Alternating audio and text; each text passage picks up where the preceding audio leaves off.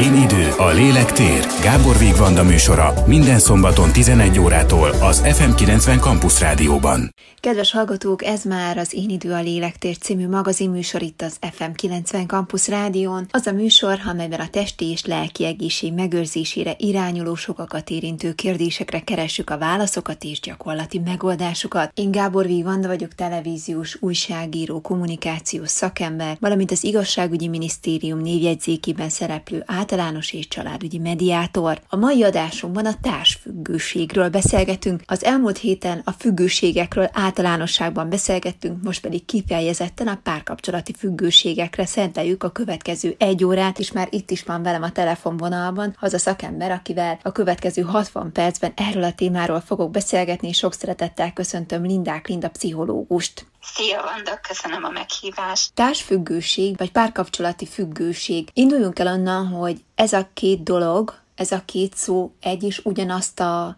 tartalmat rejti? Nagyjából egymás helyettesítő fogalmakról van szó, hol kapcsolatfüggőségről, hol társfüggőségről beszélünk. Talán annyit érdemes megjegyezni, hogy, hogy a társfüggőség azért egy kicsit több annál, mint hogy kapcsolatfüggőség. Nem csak párkapcsolati szinten szoktunk társfüggőségről beszélni, hanem ettől egy kicsit bővebben, tehát ez más emberi viszonyainkban is megjelenhet. Mikor beszélünk párkapcsolati vagy társfüggőségről? Milyen esetekben fordulnak hozzád ilyen gonddal a páciensek? Tipikusan ez az a helyzet, amikor azt mondja valaki, hogy nem tudok élni nélküle. Tehát, hogy úgy érzi, hogy vagy azt, hogy egyedül nem tud élni, vagy azt, hogy a párja nélkül nem tud élni. Nagyon gyakori, hogy olyankor keresnek meg például, amikor felmerül a vállás gondolata, és megijed ettől az egyik fél, hogy ő vele most mi lesz, ő, ő nem tudja ezt egyedül folytatni, neki szüksége van a társára, nem akarja elveszíteni, és csináljunk gyorsan valamit. Tulajdonképpen hogyan alakulhat ki az, én egy kicsit utána olvastam ennek a témának, hogy valaki úgy érzi, hogy nem tud a másik nélkül élni, hogy szüksége van arra, hogy valaki mindig vele legyen, de egyébként meg nagyon sokszor dominánsan viselkednek ezek az emberek a kapcsolatban, tehát hogy próbálnak irányítani is. Nekem valahol ez egy kicsit kettős. Valóban van a, a tünetek a jellemzők között több olyan is, ami úgy néz ki, mintha egymást kizárná. Tehát, hogy egyrészt nem tudja egy társfüggő kifejezni a szükségleteit, az igényeit, hogy mire lenne szüksége egy kapcsolatban, ugyanakkor, ha ezek nem teljesülnek, akkor meg durcás lesz, hisztizni kezd. Ugye ez két egymásnak ellentmondó dolog, tehát hogy mutassa a másik, hogyha nem is tudja, hogy mire van szükségem. Illetve egy másik ilyen ellentmondás, hogy nagyon kontrollálni akar egy társfüggő. Ő úgy érzi, hogy ő tudja, hogy mi mi kell a másiknak, és azt majd meg is valósítja, vagy hogy kell a másiknak élnie, és meg is valósítja ezeket a szándékait. Ugyanakkor meg a másik oldala ez az ennek a viselkedésnek, hogy magát gyengének érzi, úgy gondolja, hogy majd a másik lesz, aki, aki irányít, aláveti magát az ő akaratának, mindent az ő boldogságára tesz fel, tehát mindig csak azért dolgozik, hogy a másiknak jó legyen, az ő igényei kielégüljenek, még akkor is, hogyha ehhez semmi kedve egyébként. Sokszor van az szerintem, hogy valakinek mindig van párja, tehát nincs olyan tartósabb időszak, amikor úgy egyedül van, mert egymás követik a párkapcsolatok. Nem tapasztalja meg azt, hogy milyen egyedül lenni, egyedül intézni a dolgokat, egyedül kelni, feküdni, egy kicsit úgymond saját magával foglalkozni, hanem mindig fiatal korától kezdve mindig van mellette valaki, és el se tudja azt képzelni, hogy egyébként lehet ezt máshogyan is csinálni. Ez miből fakadhat? Hogy honnan ered ez az egész, vagy, vagy miért is történhet ez? Az egyik magyar magyarázata a társfüggőség létrejöttére az a gyerekkorban keresendő. Minden kapcsolatunk, így az anya-gyerek kapcsolat is, az négy szakaszra bontható. Van a szimbiózis időszaka, az eltávolodás, az önállóság és a szabad együttműködés. A szimbiózis időszaka az nagyjából az első hat hónap, amikor ki kell alakulni a kötődésnek az anya és a gyermekek között. Ugye ez azon múlik, hogy mennyire figyel oda az anya a gyerek igényeire, arra, hogy ha sír, akkor éppen mire van most szüksége, tisztába kell tenni, meg kell szoptatni, vagy csak egy kis szeretgetésre van szüksége. Ha ezt a gyerek megkapja, akkor ugye ő biztonságosan kötődő lesz. Ha viszont ebben bármilyen sérülés történik, és itt nem kell arra gondolni, hogy valami iszonyatosan nagy dolog. Egyszerűen lehet ilyen apróság is mondjuk, hogy ugye eleinte a, a babák azok nagyjából akár két óránként is felébrednek, ugye teljesen felborítva ezzel a szülő alvási ciklusát, meg a pihenési lehetőségeit, és lehet, hogy éppen a fáradtsága miatt nem tud odafigyelni annyira a gyerek igényeire. Tehát nem mindig nagy dolgok állnak itt a háttérben, amikor gyerekkori traumákról beszélünk, de a lényeg az, hogy ha nem alakul ki ez a biztonságos kötődés, akkor leválni sem tud igazából a gyerek a szüleiről. És akinél ez nem alakult ki, tehát nincs biztonságos kötődése, nem kapta meg ezt a törődést a szüleitől. Felnőttként ugyanezt fogja keresni, ezt a biztonságos kötődést, ezt az igényét akarja beteljesíteni a párkapcsolatban. Tehát ő ezért nem fog tudni egyedül élni, ezért van szüksége mindig párkapcsolatokra, mert szeretné ezt a gyermekkori hiányát pótolni tulajdonképpen. Azért én itt húznék egy határvonalat a között, amikor valaki társfüggő, és szerintem más az, amikor valaki úgy mer kilépni egy kapcsolatból, hogy ott van a következő ember. Mert szerintem itt azért van egy éles határvonal. Szerintem az a társfüggő, aki valóban egyikből a másikba kerül, de az, amikor valaki mondjuk úgy lép ki egy tartós párkapcsolatból, vagy egy házasságból, ami már akár megromlott, ami már nem nyújtja mindenkinek azt a fajta örömöt és boldogságot, amit mondjuk az elején, hogy ott van a másik. Én ezt elkülöníteném. Részben igazad van egyébként, tehát van különbség a kettő között persze, de azt mondanám erre, hogy ez sem jó módszer, tehát hogy nem mentesíti azt se, amit te mondasz, hogy megromlott a kapcsolat, és addig nem merek kilépni, amíg nincs ott valaki másik. Ugyanis ennek az a veszélye, hogyha én nem zárom le azt az előző kapcsolatomat, úgy lépek át a következőbe, tehát nincs meg a gyászidőszak, nincs meg az az idő, amikor én fel tudom dolgozni, le tudom zárni az előző kapcsolatot. Ha át tudom gondolni azt, hogy miben hibáztam, mi volt az, amit elrontottam én is, mert hogy mind a ketten felelősek vagyunk abban, hogy hogy alakult a kapcsolat, akkor úgy lépek át a következőbe, hogy viszem magammal ugyanazokat a problémákat, és lehet, hogy ugyanazokba a helyzetekbe fogok belekerülni, tehát tulajdonképpen elveszem magamtól a tanulás lehetőségét. Ilyenkor nem fordulhat az elő, hogy valójában a gyász időszak már megtörténik az összezártság ideje alatt? Tehát, hogy nem kell feltétlenül ahhoz kimondani a vállást, vagy kimondani azt, hogy vége, hanem az a fajta megromlott időszak, amikor már valahol mindenki felismeri, hogy ez nem az, ami volt, és hogy ez már valószínűleg nagy eséllyel nem is lesz az, ami volt, a maga a gyászidőszak az elindulhat ebben a részben. Még egy fedél alatt lakunk, de már inkább kedves barátokként tekintünk egymásra, és már magunkba ezt a dolgot lezártuk. Helyzete válogatja. Én nagyon gyakran látom azt, hogy addig, amíg nem történik meg a vállás kimondása, addig egyfajta ilyen lebegtetett helyzet van, és nem tud igazából megindulni az, hogy, hogy lezárom magamban, mert még mindig nem biztos, hogy akkor hogy alakul. Arról nem is beszélve, hogyha végignézzük a vállásokat, sajnos nagyon ritka az, hogy békében, nyugalomban történne a vállás. Sajnos azt látom, hogy még intelligens emberek sem válnak sokszor intelligensen. Ugye ilyenkor nagyon sok sérelem előjön, nagyon sok feszültséget okozhat mondjuk a vagyon megosztás, a gyerekek láthatásának a, a megosztása, és ugye ez akadályozza tulajdonképpen a lezárást. Tehát nagyon sokszor azt látom, hogy amikor a vállás megtörténik, utána kezdődik el igazából a gyászmunka szintén vannak azok az emberek, akik úgy nem szeretnek egyedül lenni. Tehát akik, és akkor most nem a társfüggőségre gondolok, nem a párkapcsolati függőségre gondolok, hanem hogy úgy általánosságban nem szeretnek egyedül lenni. Akik mindig keresnek valamilyen programot azért, hogy társaságban legyenek, vagy mindig van olyan találkozó, olyan esemény, ami részt vesznek, de ugye lehet, hogy legkevesebb időt töltik mondjuk maguk magukkal. Ezt minek hívjuk?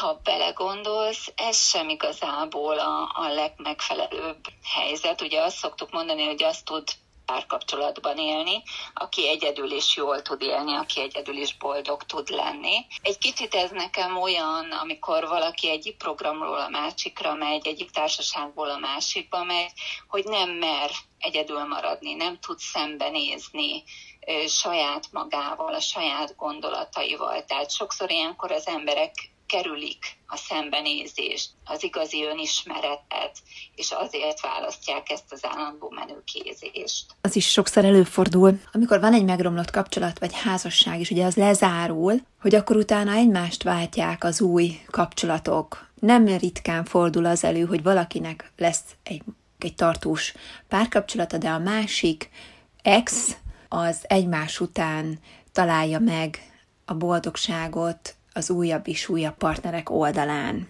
Nem biztos, hogy ebben nincs az benne sok esetben, hogy bizonyítani a másiknak, hogy lám mit veszítettél, vagy magának, hogy igen, én kellek, hogy rám szüksége van azért másoknak is, tehát hogy az értéket bennem felfedezi más is, igen, ez sem ritka. Van szó, amit mondasz, tehát hogy, hogy nem annyira az első változat, bár ez is szerepet játszhat, hogy mutatom a másiknak, hogy hú, én mennyire kellek másoknak, de inkább ez az önértékeléssel függ össze. Tehát ugye minden egyes hódítás egy, egy újabb simogatás az önértékelésemnek, hogy én milyen jó nő vagyok, vagy én milyen jó pasi vagyok, hogy nekem ezt a nőt, vagy ezt a férfit is sikerült meghódítanom. Én erre is képes vagyok. Tehát, hogy ez, ez inkább az önértékelés emelése szempontjából játszik szerepet. Nem véletlen az, hogy amikor hűtlenségről beszélünk, a hűtlenség okait keressük egy párkapcsolatban, ott is előfordulhat, hogy nem az áll a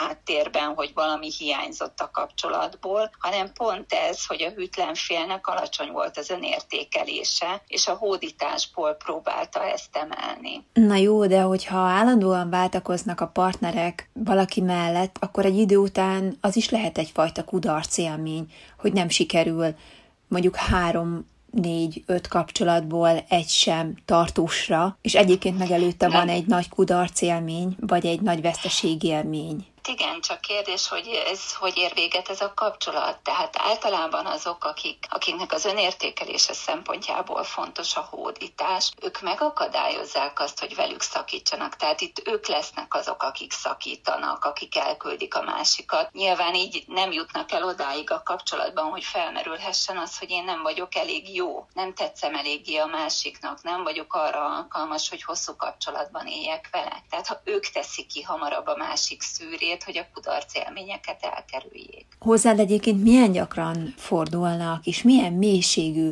párfüggőséggel fordulnak paciensek? Hát a párfüggőség az egy nehéz probléma, és én igazából azt mondom, hogy ezt jobb klinikai szakpszichológushoz vagy pszichoterapeutához fordulni ilyen problémával. De egyébként az a jellemző, hogy magával, azzal, hogy párfüggőség, nem is igen mennek szakemberhez.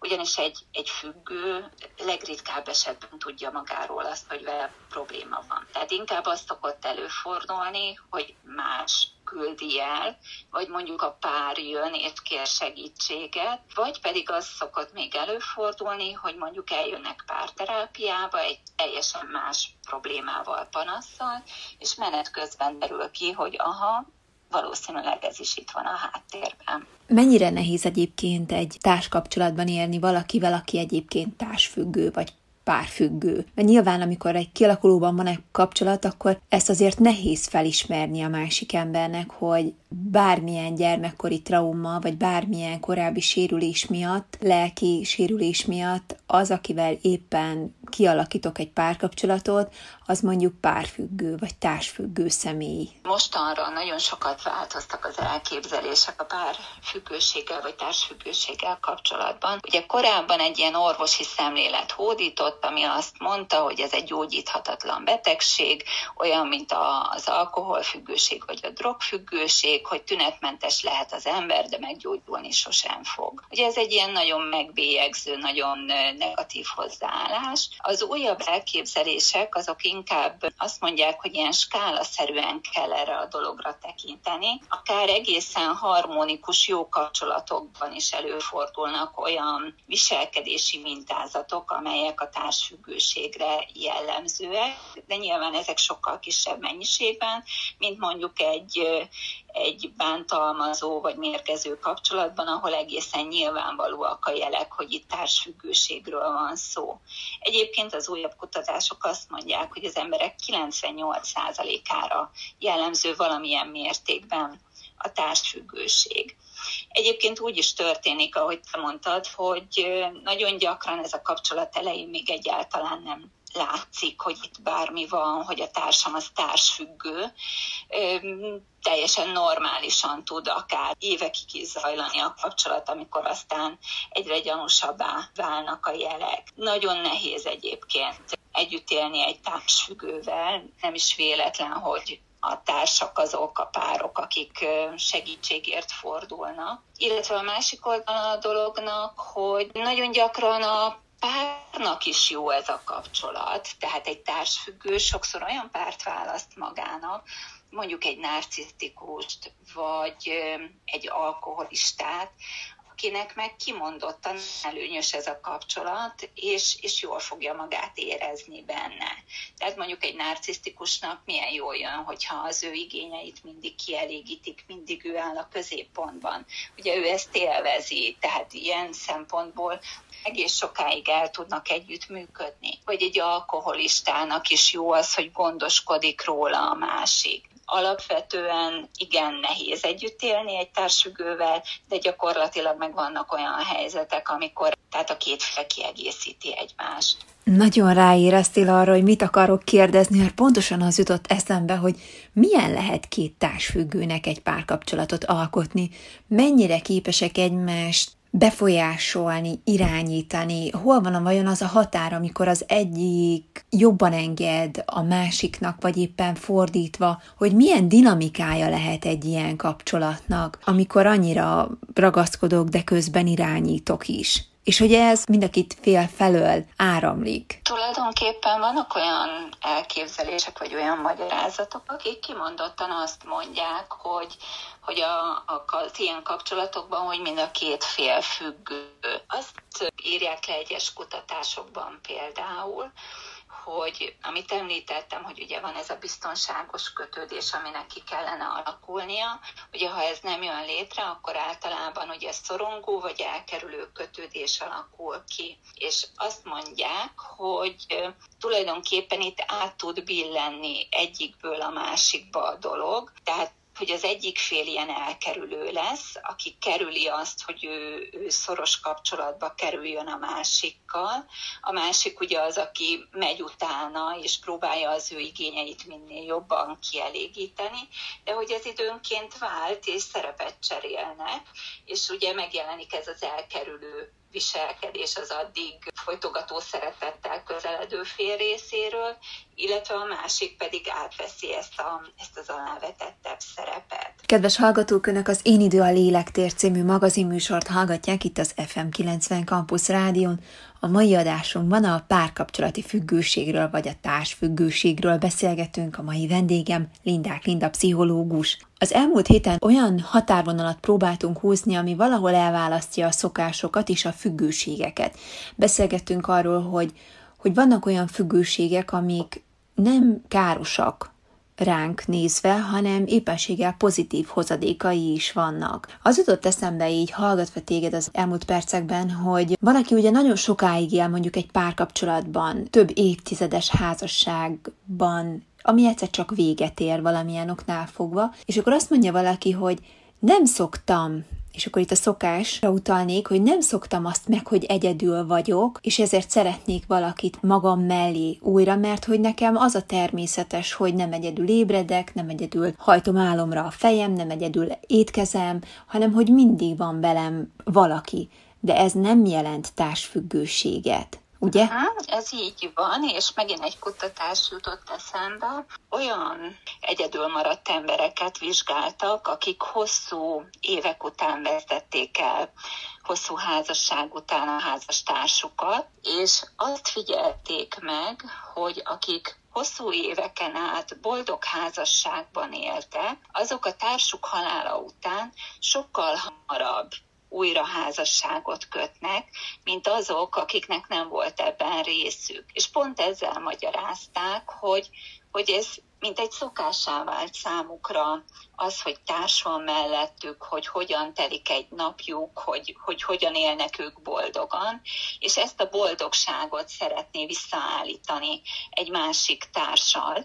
Tehát nem azt jelenti náluk, hogy leértékelnék a korábbi kapcsolatokat, hanem éppen az értékességét mutatja az, hogy, hogy ilyen hamar újra társat keresnek maguknak. Hogyan lehet egyébként a társfüggőséget, vagy a párkapcsolati függőséget meggyógyítani? Azt mondtad az előbb, hogy egy ideig azt gondolták, hogy ez egy gyógyíthatatlan állapot, és pusztán csak ugye tünetmentességet lehet elérni. Na de hogyan lehet meggyógyítani, hogyha már most fejlődött annyit a tudomány, hogy megváltozott ennek a nézőpontja? Most már tényleg nem tartjuk ezt gyógyíthatatlan betegségnek, illetve abban is változott az elképzelés, hogy sok sokáig úgy gondolták, hogy ahogy az alkohol vagy a drogfüggőséget kezelni lehet, hogy tegye le ugye a szert az illető, és akkor tünetmentessé válik. Ugye hát ez a párkapcsolatnál nem megvalósítható, mert hát társas lények vagyunk, párkapcsolatokban élünk többnyire, tehát nem mondhatjuk azt, hogy majd úgy gyógyul meg, hogyha ha neki nem lesz párja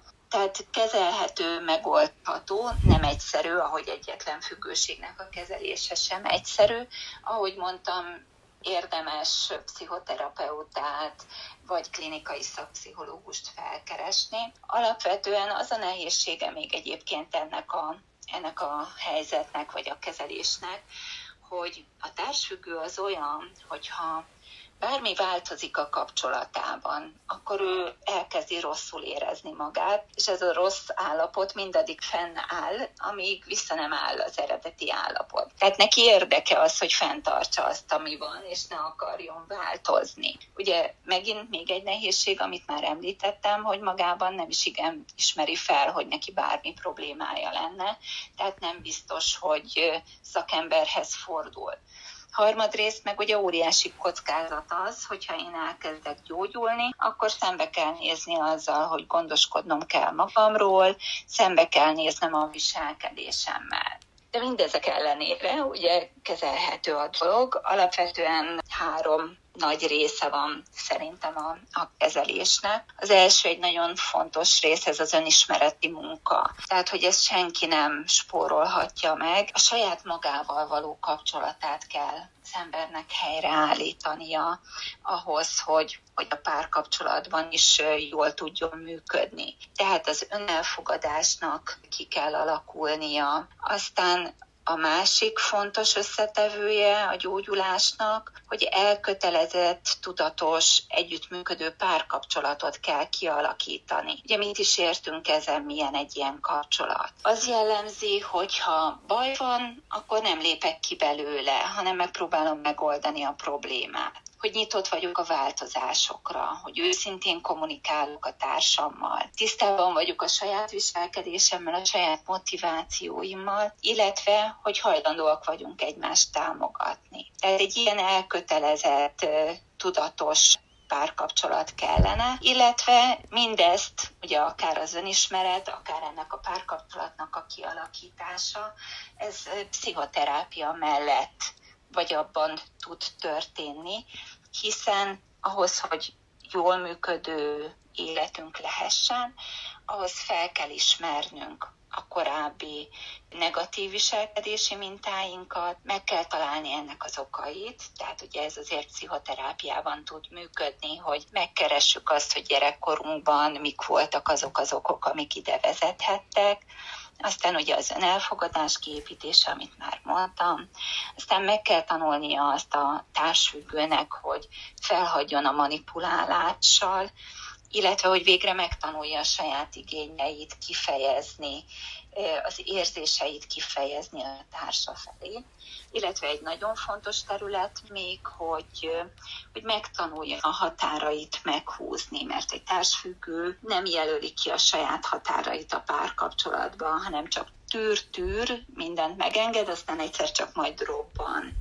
És végül talán az utolsó, ami, amit érdemes még megemlíteni, az pedig, hogy meg kell tanulni az intimitást, mert hogy valódi intimitásra a társfüggő nem képes óriási szerepe van szerintem ebben a tekintetben egy családnak. Tehát, hogy az a fajta meleg, biztonságos környezet, ami minden kisgyereknek kiárna, és kellene, hogy megkapja, és mondjuk annak a hiánya, az itt tud ugye például realizálódni, vagy itt tud lecsapódni. De az jutott eszembe, hogyha valamilyen csoda folytán sikerül a, a családi kapcsolatot megrenoválni, egy erős közösségé kovácsolni, akár évtizedek múlva is, és az tud egy olyan fajta biztonságos hátteret adni, vagy nyújtani, amit mondjuk régen meg kellett volna tennie, de kimaradt az időszak, és mondjuk most ez képes újra lenni, az jelenthet valamilyen gyógyírt a társfüggő életébe, hogyha mondjuk teszem azt visszakapja a családját? Két részre bontanám a, a választ, két dolog is eszembe jutott arról, amit mondtál.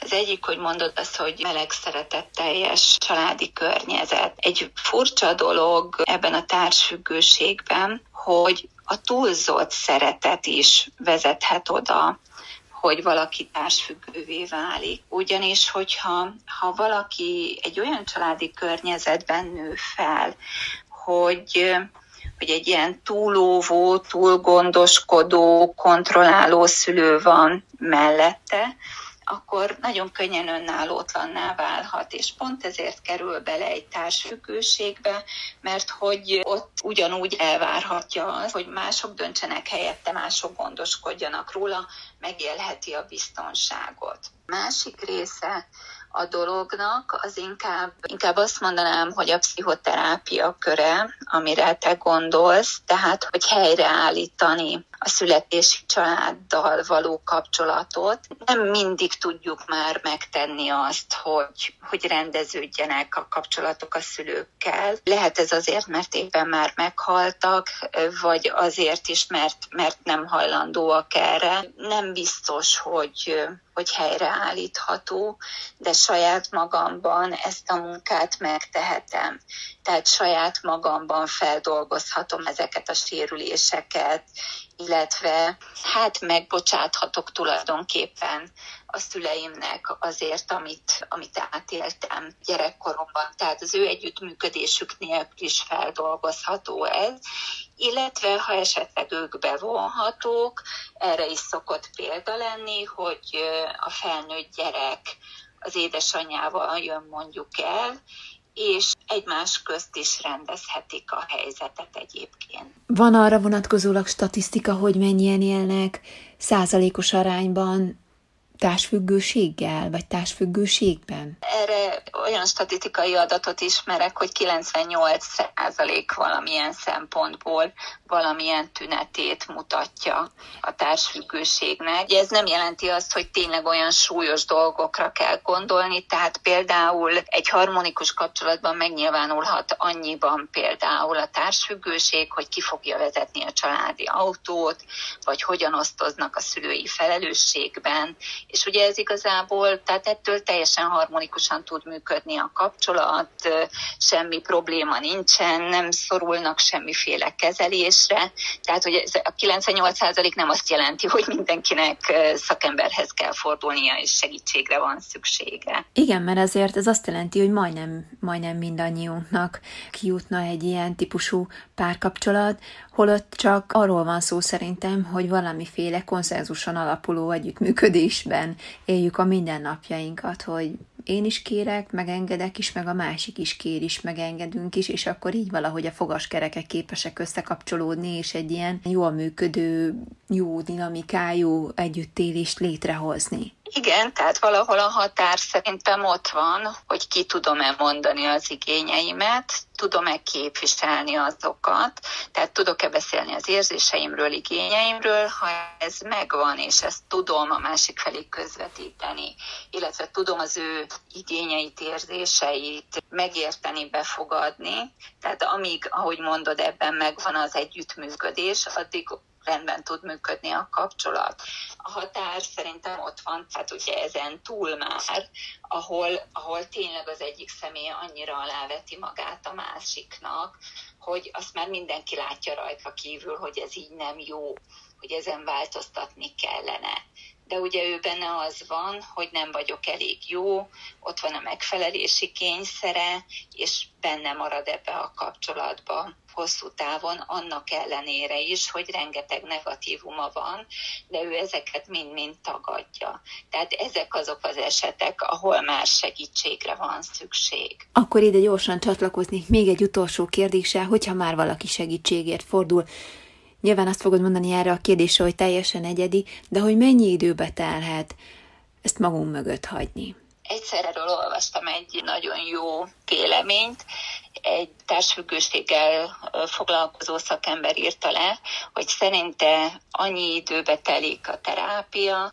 annyi hónapban pontosabban, ahány éves az ember. Tehát mondjuk egy 38 éves embernek a terápiája az 38 hónap szerinte. Hát, hogy ez, ez mennyire valós adat, nem tudom. Ő neki nagyon sok ilyen kliense volt, tehát valószínűleg tapasztalatból beszél, de az biztos, hogy nem rövid idő egy társfüggőségnek a, a kezelése. Nagyon szépen köszönöm, hogy beszélgethettünk Lindák Linda pszichológussal a társfüggőség vagy párkapcsolati függőségről. Köszönöm, hogy itt voltál. Én is köszönöm szépen.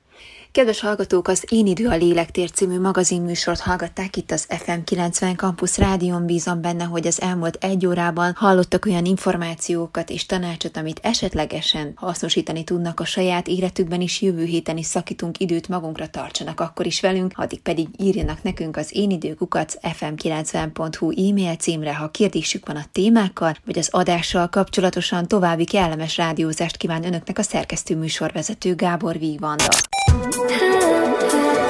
Én idő, a lélektér. Gábor Vigvanda műsora az FM90 Campus Rádióban. Készült a médiatanács támogatásával a Magyar Média Mecenatúra program keretében.